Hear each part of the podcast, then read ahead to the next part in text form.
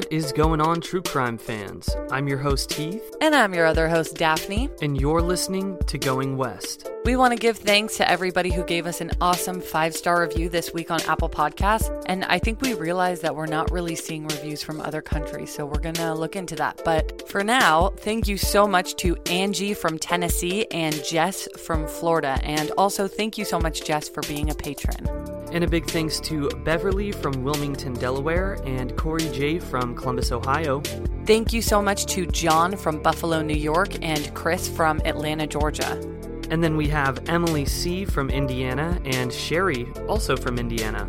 Thank you so much to Amanda from Nashville, Tennessee, and Heather from Seattle. And up next, we have Kinsey from Oklahoma and Jackie from Gulf Shores, Alabama. And then big thanks to Dagny from Copenhagen. She was the one who pointed out that we are not seeing reviews from other countries. So thank you, Dagny. And of course, we have to highlight our newest patrons this week. Thank you so much to Ashley, Little Lady Justice, and Tara. Subscribing to our Patreon is a great way to support the show since our episodes are usually free. It's just a $5 donation every month, and you even get bonus episodes with it. So please subscribe at patreon.com slash going west podcast. And not only do we give you guys bonus episodes, we also donate 10% of our proceeds to the National Center for Missing and Exploited Children. So that's a really big deal, and you're doing a great thing. We have a new bonus episode coming very soon for you guys, and this case that we're covering has been driving Heath and I crazy. Absolutely, so stay tuned for that. Alright, guys, this is episode 34 of Going West, so let's get into it.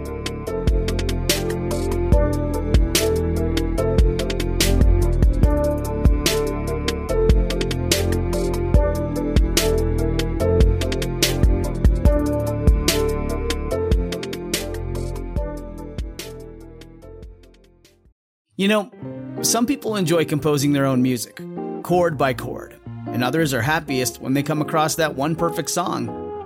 Work is not a lot different than that.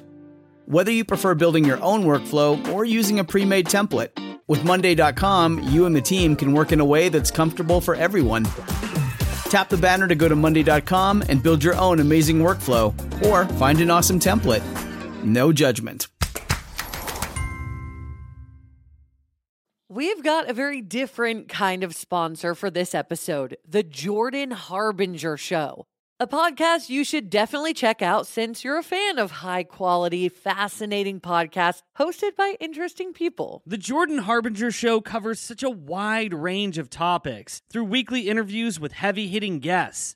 And there are a ton of episodes that you're going to find interesting. Jordan is super charismatic and well voiced, so I loved listening to his recent episode with Susan Casey called Unraveling Mysteries in the Ocean's Darkest Depths. It was so creepy and interesting, and he goes across every category with other episodes like Romance Twister, My Mister Once Dated My Sister, or his monthly Skeptical Sunday episodes about controversial topics from crystal healing to cannabis to Ouija boards. There's something for everyone. We really enjoy this show, and we think you will as well. There's just so much here. Check out jordanharbinger.com slash start for some episode recommendations. Or search for The Jordan Harbinger Show. That's H A R B as in boy, I N as in Nancy, G E R on Apple Podcasts, Spotify, or wherever you listen to podcasts.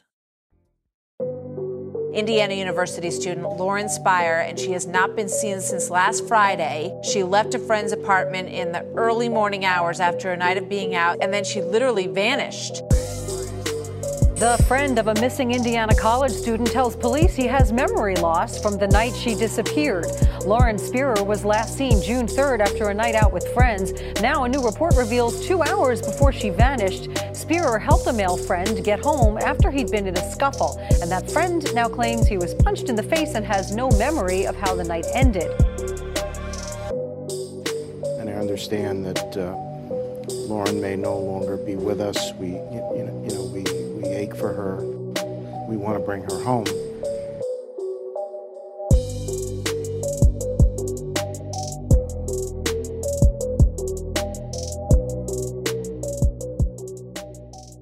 Lauren Spear was born on January 17, 1991, in Scarsdale, New York, which is a gorgeous village and it's actually the wealthiest town on the East Coast. It's about 35 miles north of New York City, so you kind of get the best of both worlds. And it looks like it'd be somewhere in England with its Tudor style architecture. It's super beautiful. Her parents are Charlene and Robert Spear, and her dad worked as an accountant.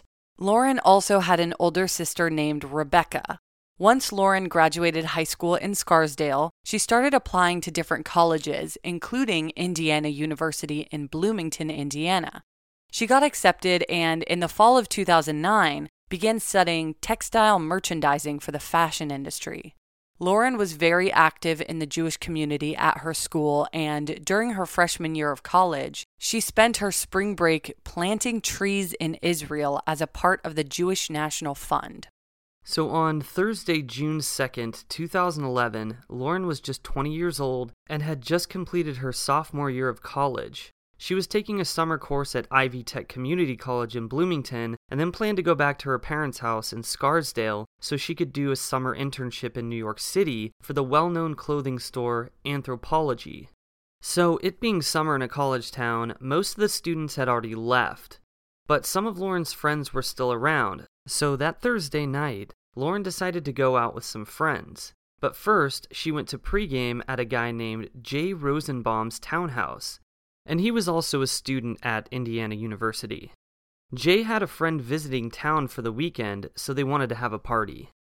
At 12:30 a.m., witnesses saw Lauren leaving her apartment, which was very close to Indiana University's campus, with her friend David Ron. And by the way, since we're in the early hours of the morning, it's now Friday, June 3rd.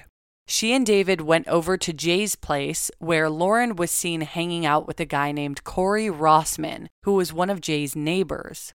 About an hour later, at 1:45 a.m., most of the party moved to a nearby sports bar called Kilroy's.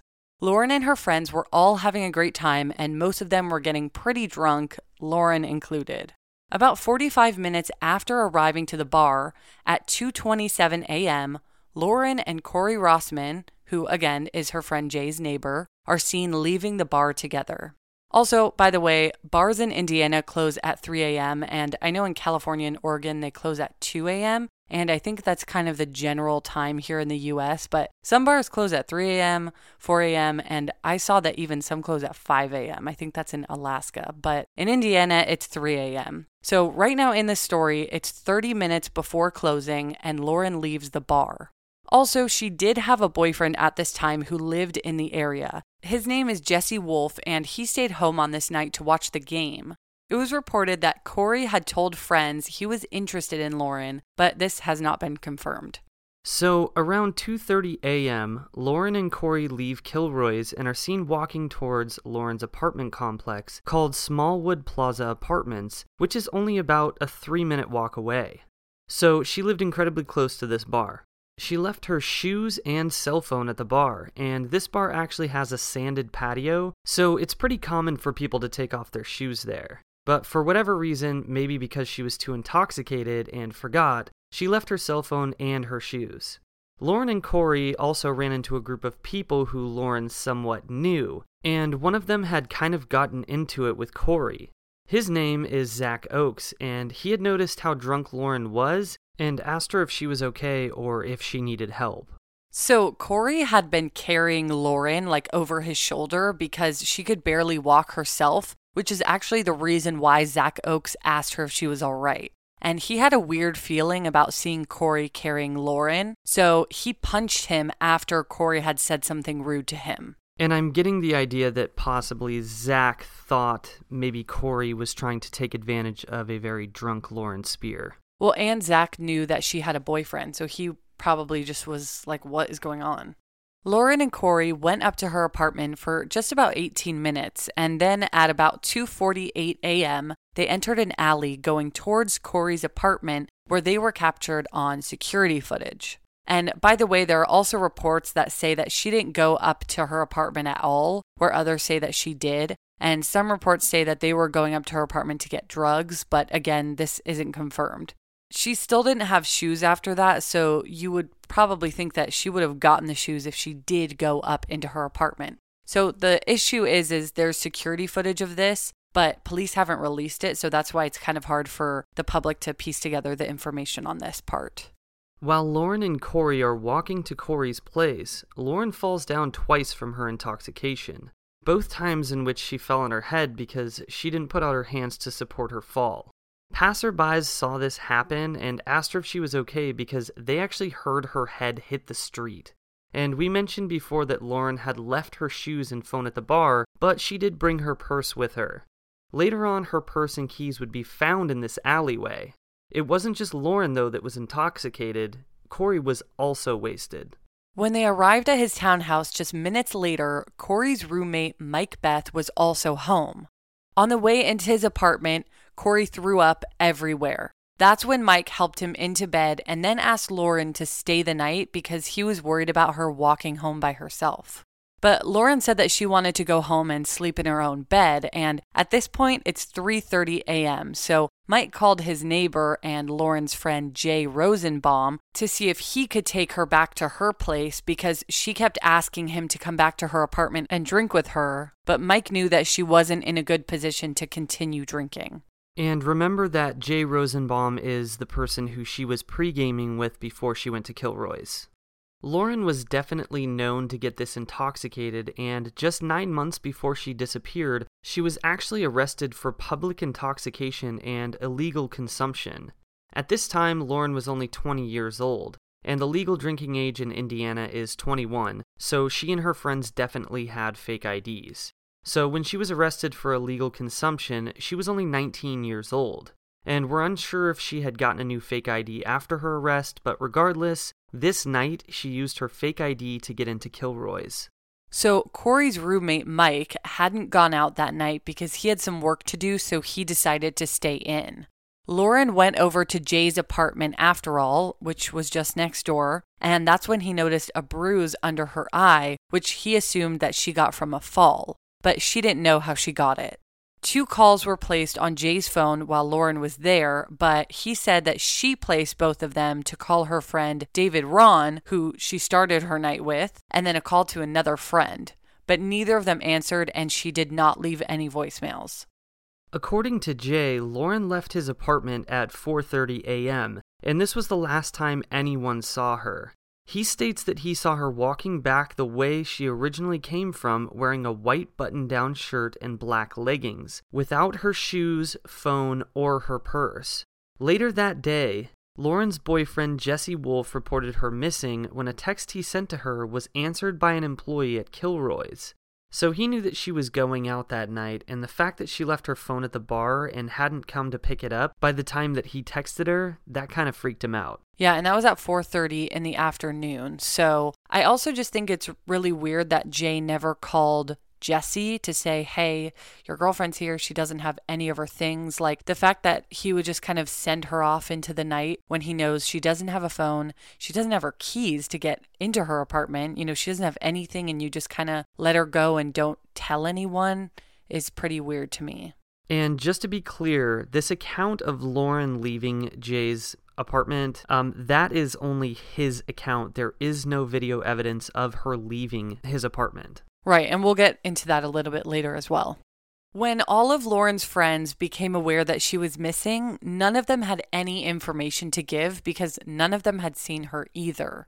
Since the boyfriend is usually the first person looked at in cases like this, people started to speculate that Jesse Wolf had something to do with it because he hadn't been out that night and his alibi to police was just that he'd been sleeping at the time of her disappearance. So, I mean that makes sense considering it was 4:30 a.m., but it also makes it hard to prove that he wasn't near her apartment that morning. It was especially suspicious to people that just 5 days after her disappearance, Jesse went back home to New York. And to be fair, it was summer, so it's possible that he had plans to go home. But a lot of people kind of felt like if he cared for Lauren, he would have stayed to help find her. But all of Lauren's friends and her parents have stated that they don't believe Jesse had any involvement in her going missing. Robert, who is Lauren's dad, thought it was odd that Jesse only searched for the first two days after her disappearance and then went back to New York with his parents. But he's not sure that that means he's guilty. And here's a little bit about Jesse. He was also an Indiana University student and is from Port Washington, New York, which is a suburb of Long Island. He lived in a house that was just north of campus, and Lauren lived southwest of campus.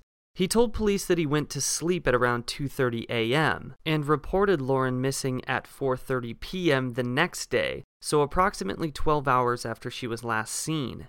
Lauren's parents found out because Lauren's older sister Rebecca had heard from Lauren's friends that she was missing.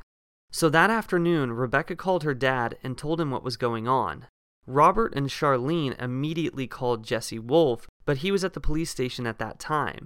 That's when they started calling hospitals and clinics in Bloomington to see if they could find Lauren. Robert and Charlene Spear offered $100,000 as reward money for their daughter's safe return.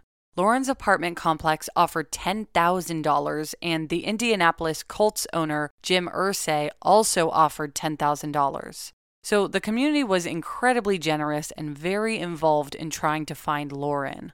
On Tuesday, June 7th, so four days after her disappearance, Bloomington police obtained a search warrant for Lauren's apartment at the Smallwood Plaza complex, and they requested all surveillance footage from the night Lauren went missing. Apparently, the employee working in the office that day wasn't responding to police because, unbeknownst to police, they were not on duty at that moment. So, police knocked down two doors in the lobby before seizing the computer hard drives and CDs from the security room. The apartment complex wrote a letter to police explaining why no one answered the request fast enough, but that they didn't need to cause thousands of dollars worth of damage because they could have just waited for a key. And I think it's great that police were so adamant about saving time and getting those tapes, but it just seems a little over the top. I mean, especially because the apartment complex has been so helpful and has offered so much throughout this case. But given the details of the case, police were very confident that foul play was involved, which is why they wanted to act so fast. Hundreds of volunteers showed up to search streets, the woods, and dumpsters throughout the city. Lake Monroe is the closest body of water to Lauren's apartment, and the marina is just about 12 miles or 19 kilometers away from where she lived, so just about a 26 minute drive away, which would be close enough for someone to dump her body there. Police received a very specific anonymous tip to check that area, so dive teams were sent to Lake Monroe to search for her potential remains. But after an entire day of searching, they didn't find any evidence of her being there. It definitely makes things more difficult that she didn't have her phone on her, so police couldn't like ping her location or track her in that way. And also, since her purse and her keys were found in the alleyway as well, she didn't have any of her belongings on her at that time. So, other than her body and her clothes, there's virtually no other evidence or nothing else to come across. You know, it's not like, oh, we found her keys in this pond. You know what I mean? Right, exactly. And that it always makes it a lot easier in an investigation when there is a cell phone involved because there are ways to ping that and there are ways to go through her text messages and stuff like that, which I'm sure they did after they found the phone, but um, her not having it on her kind of leaves us almost with nothing. Right, there's no breadcrumbs to follow. And I mean, it would have been great because if she did use Jay's phone to call her friend David and another friend, she would have just used her phone to do that. So that could have proved that she was indeed at Jay's townhouse at a certain time. So it would help us kind of piece together her night even better than just taking some guy's word for it. Absolutely. And in this modern day of technology, that kind of muddies up this investigation a little bit because it would have definitely made things a lot more clear for us. Yeah, I think that's just obviously one of the biggest benefits of having a case like this in this day and age when we do have cell phone records and we do have pings and locations and everything like that because of cell phones and because of technology. And unfortunately, we don't have that here. So, we had brought up that Corey had gotten into a fight with one of the guys in the group of friends he and Lauren ran into that night. On June 9th, more details of that scuffle surfaced. So Corey's lawyer made a statement that Corey didn't remember anything about the fight, nor did he remember anything about his night with Lauren. He said that he experienced amnesia. Which is really strange, and I know a lot of people have said that as well that he's just happened to experience amnesia the night that Lauren goes missing. It's too weird. Yeah, and at this point, a lot of people are starting to question his relationship with Lauren. Apparently, Corey and Lauren had only met two weeks prior to her disappearance while at the Indy 500 in Indianapolis. So the big question here is Why did Lauren go back to Corey's townhouse? She had a boyfriend, so it's unlikely that it's because she was interested in him, and she hardly knew this guy.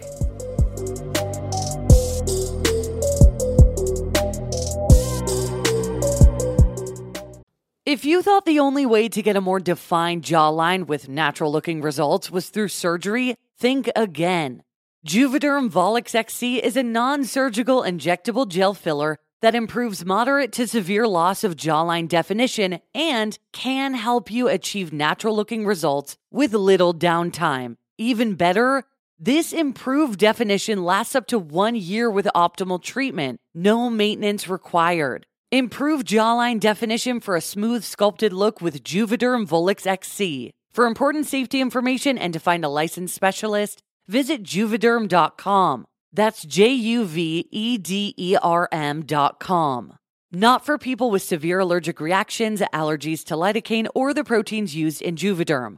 Common side effects include injection site redness, swelling, pain, tenderness, firmness, lumps, bumps, bruising, discoloration, or itching. There's a risk of unintentional injection into a blood vessel, which can cause vision abnormalities, blindness, stroke, temporary scabs, or scarring. Talk to a licensed specialist to find out if it's right for you. If you're looking for plump lips that last, you need to know about Juvederm lip fillers. With Juvederm Volbella XC and Juvederm Ultra XC, your lip look, whether it's subtle or bold, can last up to one full year with optimal treatment and no additional maintenance. Find a licensed specialist and see if it's right for you at juvederm.com today. That's J U V E D E R M.com. Add fullness to lips in adults over 21 with Juvederm Volbella XC or Juvederm Ultra XC. Do not use if you have severe allergies or a history of severe allergic reactions, or if you are allergic to lidocaine or the proteins used in Juvederm. Tell your doctor if you have a history of scarring or taking medications that decrease the body's immune response or that can prolong bleeding. Common side effects include injection site redness, swelling, pain, tenderness, firmness, lumps, bumps, bruising, discoloration, or itching. As with all fillers, there's a rare risk of unintentional injection into a blood vessel, which can cause vision abnormalities, blindness, stroke, temporary scabs, or scarring. For full important safety information, just visit juvederm.com. We know you guys love a good mystery, especially one with twists and turns. Am I right? This is why you guys are going to love June's journey. Step into the role of June Parker while she tries to uncover the mystery of her sister's murder in the roaring 1920s. In this hidden object mystery game, put your detective skills to the test. While you're on this quest to uncover a scandalous hidden family secret, you can customize your very own luxurious estate island and let your imagination run wild. Daphne and I actually love to play this game together because you can chat with and play with or against other players by joining a detective club. You'll even get the chance to play in a detective league to put your skills to the test. It is truly so much fun. You guys are going to love it. So, what do you think? Can you crack the case? Download June's Journey for free today on iOS and Android. Heath and I are major sufferers of seasonal allergies. They are the worst. It can even be difficult to host this show when our noses are all clogged up. We have tried brand after brand, but luckily, for those of us who live with symptoms of allergies, we can live Claritin Clear with Claritin D. And big shout out to Claritin for supporting this show and providing us with samples. Designed for serious allergy sufferers, Claritin D has two powerful ingredients in just one pill that relieve your allergy symptoms and decongest your nose so that you can breathe better. I feel like I sneeze all day long. I always have an itchy face, but now I can actually go outside in the grass and not have a sneeze attack or be stuffed up thanks to Claritin D. Are you ready to live as if you don't have allergies? It's time to live Claritin Clear. Fast and powerful relief is just a quick trip away. Find Claritin D at the pharmacy counter. Ask for Claritin D at your local pharmacy counter. You don't even need a prescription. Go to Claritin.com right now for a discount so that you can live Claritin Clear. Use as directed. What's up, gang? Heath here. Are you an armchair detective just like me? Have you ever wanted to know what it's like to solve a murder case? then you need to try the revolutionary game Hunt a Killer. It's a monthly subscription box that allows you to sift through documents, maps, audio files, and more while eliminating suspects until you finally catch the killer. It's an awesome game you can play with your family and friends, play it on date night, or crack the case by yourself. Daphne and I love this game, and we know that you will too. Hunt a Killer also donates part of their proceeds to the Cold Case Foundation, which we think is really cool. Right now, you can use promo code Going West at checkout to receive 20% off your first box. That's promo code Going West for 20% off your first box. Happy hunting, guys. Do you suffer from anxiety, stress, lack of energy, insomnia, pain? You need to try Lumi. They have a variety of products from tinctures to my personal favorite, CBD and aromatherapy pens. They have three different blends sleep, rise and shine, and love and lust. And they all help with different things thanks to the CBD and unique blend of essential oils. CBD and aromatherapy, both combined and individually, help inflammation go down, they reduce chronic pain, improve your mood, help reduce stress, and let you get a good night's sleep. This product is plant based, all natural, and contains no THC, so it's completely legal in all 50 states. I puff on my Lumi pen every morning and it helps me get through my days with ease. And to be clear, it's all vapor, so inhaling these natural and medicinal qualities isn't harmful to your body at all. Get 10% off your order using promo code GOING WEST on their website, lumicbd.com. That's L U M I C B D.com using promo code GOING WEST.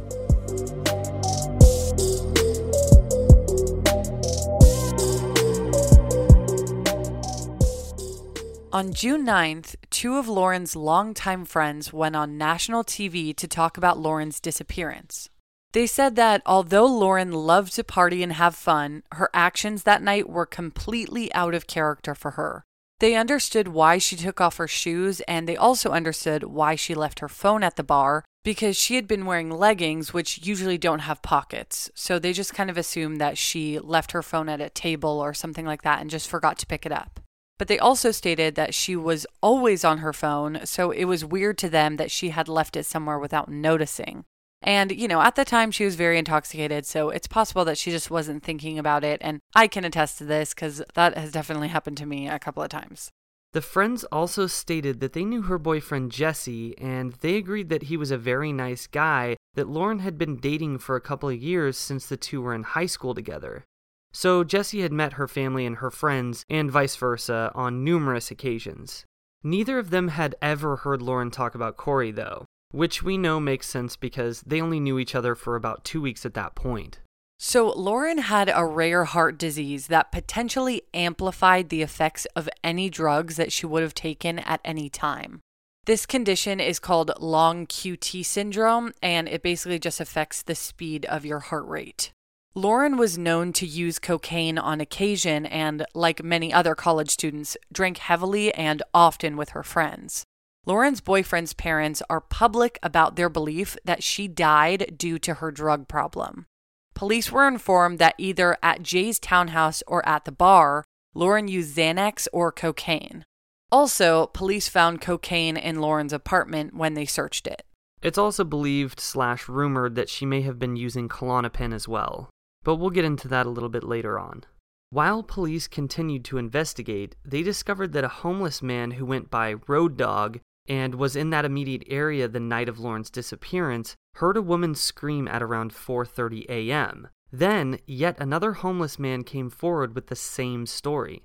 Just a week after Lauren's disappearance, the man known as Road Dog was found murdered. I also read an article that the other homeless man disappeared after talking to the police, but I'm not totally sure if that's true. And there was one report that said that it was believed Road Dog died due to drugs, but all the other reports that I've read stated that he was killed. And we don't know a whole lot about this side of this story, so we're not going to get too much into it, but we felt like it was worth mentioning.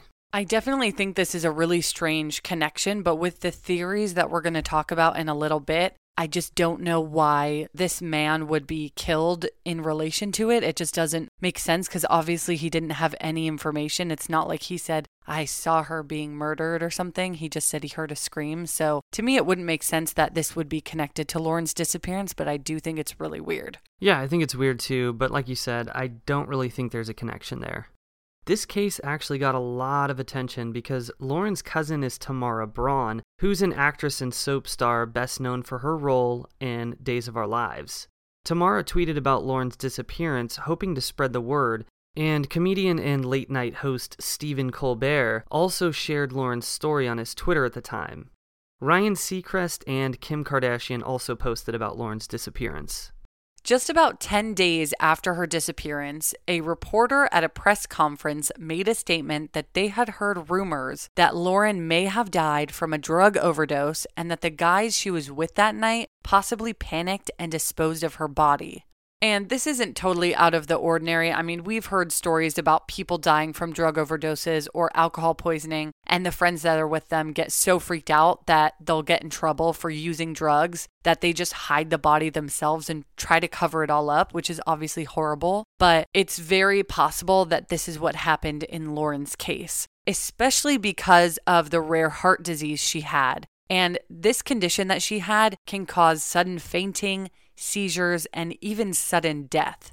So, anything that raises her heartbeat can be incredibly dangerous and fatal, which makes it kind of shocking that she risked any of these symptoms by taking drugs, because she even had to stop playing sports in high school because of her condition. So, it was something that she definitely had to alter her lifestyle for. And one thing to note is that a lot of the guys that she was hanging out with around this time were pretty heavily involved in drugs, and some of them were even drug dealers. And I'll briefly talk about the Klonopin for a second here. Klonopin actually prolongs your QT interval, so it may have somewhat helped out her condition because it lasts about 16 hours, but mixing that with alcohol could have a very negative effect, especially if you're mixing that with other drugs as well. Right. And if she did, in fact, take Klonopin, I don't think that she had like a prescription for it. I think mm, she may have just been taking it more recreationally. Yeah, absolutely. And like we already know, there was a lot of drugs around, so it's very possible.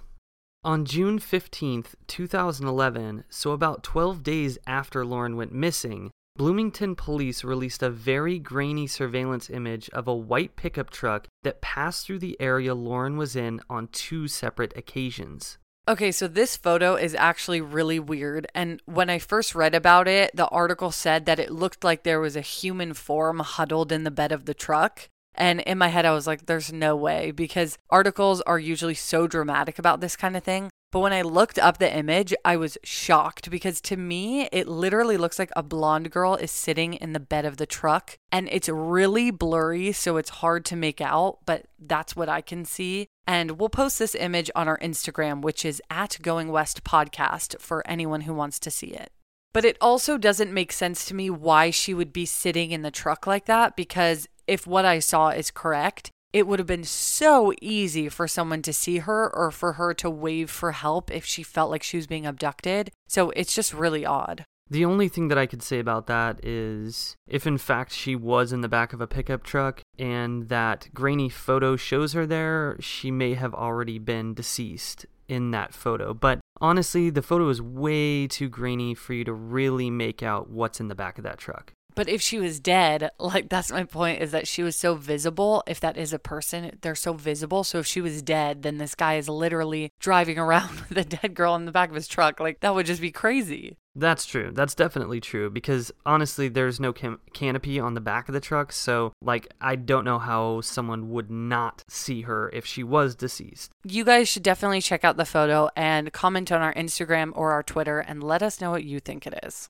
That probably sounded bad when I laughed and I said a dead girl in the back of his truck. I didn't mean that in a bad way or a mean way at all. I just meant it's mind boggling to think that if she was sitting in that truck that she was dead. So it's really odd. It just doesn't make any sense to me that she would be sitting there just out in the open like that. So just let us know what you guys think.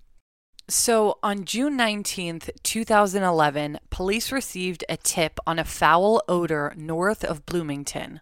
When they arrived, they found a patch of recently disturbed ground. So they immediately began to think that it was Lauren's buried body, but they discovered that it was just a recent utility work and her remains were nowhere in sight. By the end of the first month, Jesse Wolf, Corey Rossman, and Jay Rosenbaum's apartments were all searched, but nothing suspicious came up. It was still heavily believed in the community that one or all of the boys knew what happened to Lauren. Since the police were convinced foul play was involved, they searched the Sycamore Ridge landfill where Bloomington's trash is delivered and sifted through 4,100 tons of garbage throughout nine days in August, trying to find her remains. So it's safe to say that police put a lot of efforts into this investigation. Jay Rosenbaum and Jesse Wolf, but they were unable to get any incredible information from them. But one thing that really stood out to them in this case is that Corey Rossman refused to speak to them. After his lawyer made a statement on his behalf that he doesn't remember a single thing that occurred that evening, Corey made it very clear to police that he wants nothing to do with them or the investigation, even after many months of investigator attempts. And Lauren's father, Robert, actually said that searching through the trash and the garbage at that landfill was the hardest part of the search for him. Well, yeah, because I mean, at that point, you're pretty much looking for your dead child in trash. And it's like, that's what you're doing, though. Like, you're hoping that you're not going to find her, but at the same time, it's like, that's what you're doing. You're looking for her in trash. Like, that's just horrifying. That's extremely heartbreaking. When you make decisions for your company, you always look for the no brainers. And if you have a lot of mailing and shipping to do, stamps.com is the ultimate no brainer.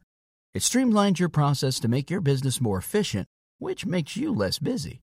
Mail checks, invoices, legal documents, books, and everything you need to keep your business running with Stamps.com. Seamlessly connect with every major marketplace and shopping cart if you sell online. Schedule package pickups through the dashboard and automatically see your cheapest and fastest shipping options from different carriers, with rates up to 89% off USPS and UPS rates. And with the Stamps.com mobile app, you can take care of mailing and shipping wherever you are, even on the go. Make the same no brainer decision as over 1 million other business decision makers with Stamps.com. Sign up at Stamps.com with code PROGRAM for a special offer that includes a four week trial, plus free postage and a free digital scale. No long term commitments or contracts. That's Stamps.com, code PROGRAM. On February 24th, 2012, so nearly eight months later, Lauren's parents raised the reward money from $100,000 to $250,000. Up to this point, five people's remains turned up in Indiana, and police investigated all of them to see if they were Lauren, but none of them were. About one month later, in early May, Bloomington police announced that detectives were investigating a New Albany man who murdered two women. And by the way, New Albany is about two hours north of Bloomington. While police searched his home, they found a third woman buried in his backyard. It was not Lauren Spierer.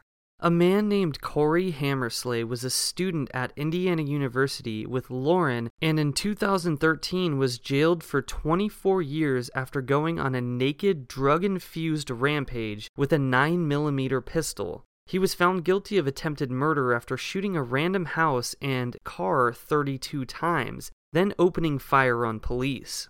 Another inmate in an Indiana prison told police he was playing cards with Corey when Lauren's story came on the TV.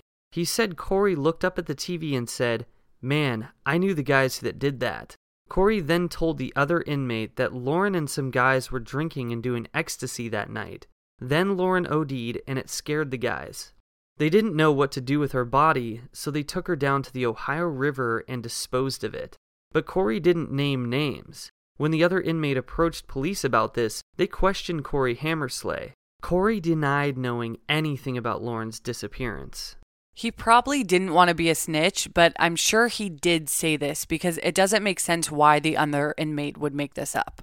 James McClish was a man who had just gotten paroled for an offense where he assaulted and strangled his ex wife when Lauren went missing. He was living in a halfway house that was just minutes away from Lauren's apartment, and he drove a white pickup truck that looked exactly like the one that was seen in surveillance footage. a woman from James's past contacted police and told them that they needed to check him out because he had apparently made comments about Lauren's death and said things like, What happened to her, the same thing might happen to you. She also alleged that he killed Lauren and buried her on his farm in southern Indiana. Police tracked James McClish down and asked him if he would take a polygraph, and he said yes. So apparently, James's ex wife was the one who made these claims, and James said that she was just trying to smear his name and that none of it was true. So police did the polygraph anyway, and he passed. Everything that he said appeared to be honest, and he was super respectful with them. Um, and he told them good luck in their search. So they kind of ruled him out after that. Someone said they heard Lauren's head hit the street hard when she fell in the alleyway. So, if this caused any kind of damage, not to mention the damage being done by the drugs and alcohol mixed with her condition, death doesn't seem far fetched. She was only about 90 pounds, so she was very petite. It's known amongst the students that the guys Lauren was hanging out with that night were drug dealers, like I had mentioned earlier. So it's definitely possible that she did OD and they didn't want to get in trouble for supplying her the drugs, so they dumped her body. That is the biggest known rumor amongst their classmates especially since there was no surveillance footage of Lauren actually walking away from Corey and Jay's building at 4:30 a.m. That statement was completely given to police by Jay, so it's just kind of his word. A lot of people also speculate why the guys didn't call Jesse to have him come pick Lauren up. Since it was his girlfriend and they were a bunch of guys dealing with her, you'd think they would have called him since they knew him and Lauren really wasn't doing well at this point. This kinda seems suspicious. In Indiana, there's a notorious motorcycle gang called Sons of Silence, and they've been described as an incredibly brutal group. Some tips came into the police department connecting a man named Robert Strange, who was best known as Bo Dean. But he doesn't even have a criminal record, so police were skeptical to check him out. Bo Dean was known as an enforcer. So if you had a type of problem in your gang, you would go to him and he would be the one to take care of it. One of Bo's family members had a conversation on Facebook with someone regarding Lauren's disappearance. They basically said they wanted to know the truth about what happened to her, and the other person said that Bo killed her because of the family code. So apparently, she owed money for drugs to someone in the gang, and they asked her to pay up. Her habit apparently got so bad and she wanted more drugs but couldn't pay, so she threatened to tell the police about this man's drug operation. That man went to Bodine and told him that he was having problems with Lauren because she owed him money and was being threatening. So Bo got rid of her. He also lives out in the country and apparently buried her body on his property. The person also mentioned it's very good fertilizer. And before we move on, I just want to state that these are just theories. They're not our theories, but theories from people who follow this case.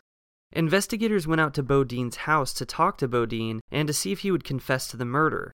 They showed him the Facebook message and asked him if he shot her. He said no and that he, quote, didn't even know the broad.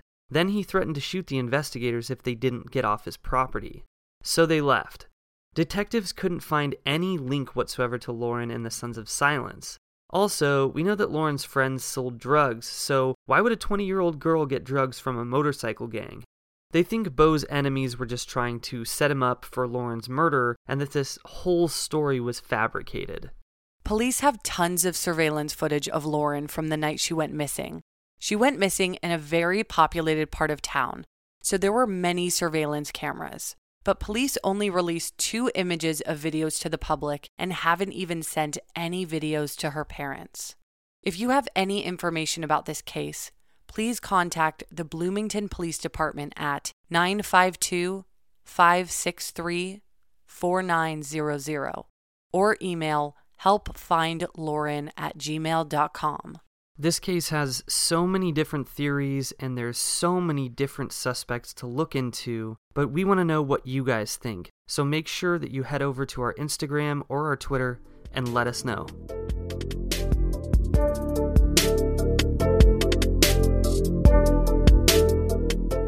Thank you so much, everybody, for listening to this episode of Going West. Yes, thank you so much, everyone. And next week, we'll have an all new case for you guys to dive into. Check us out on Instagram at Going West Podcast or our Twitter at Going West Pod. And don't forget, we have a Facebook page, so if you'd like, go over there and start a conversation. And don't forget, if you'd like a shout out in the beginning of the show, give us a five star review on Apple Podcast and don't forget to leave your name and your location. The really cool thing about that is Apple Podcasts just updated their categories, so you'll be seeing Going West in the true crime section. Woohoo! So, for everybody out there in the world, Don't be a stranger.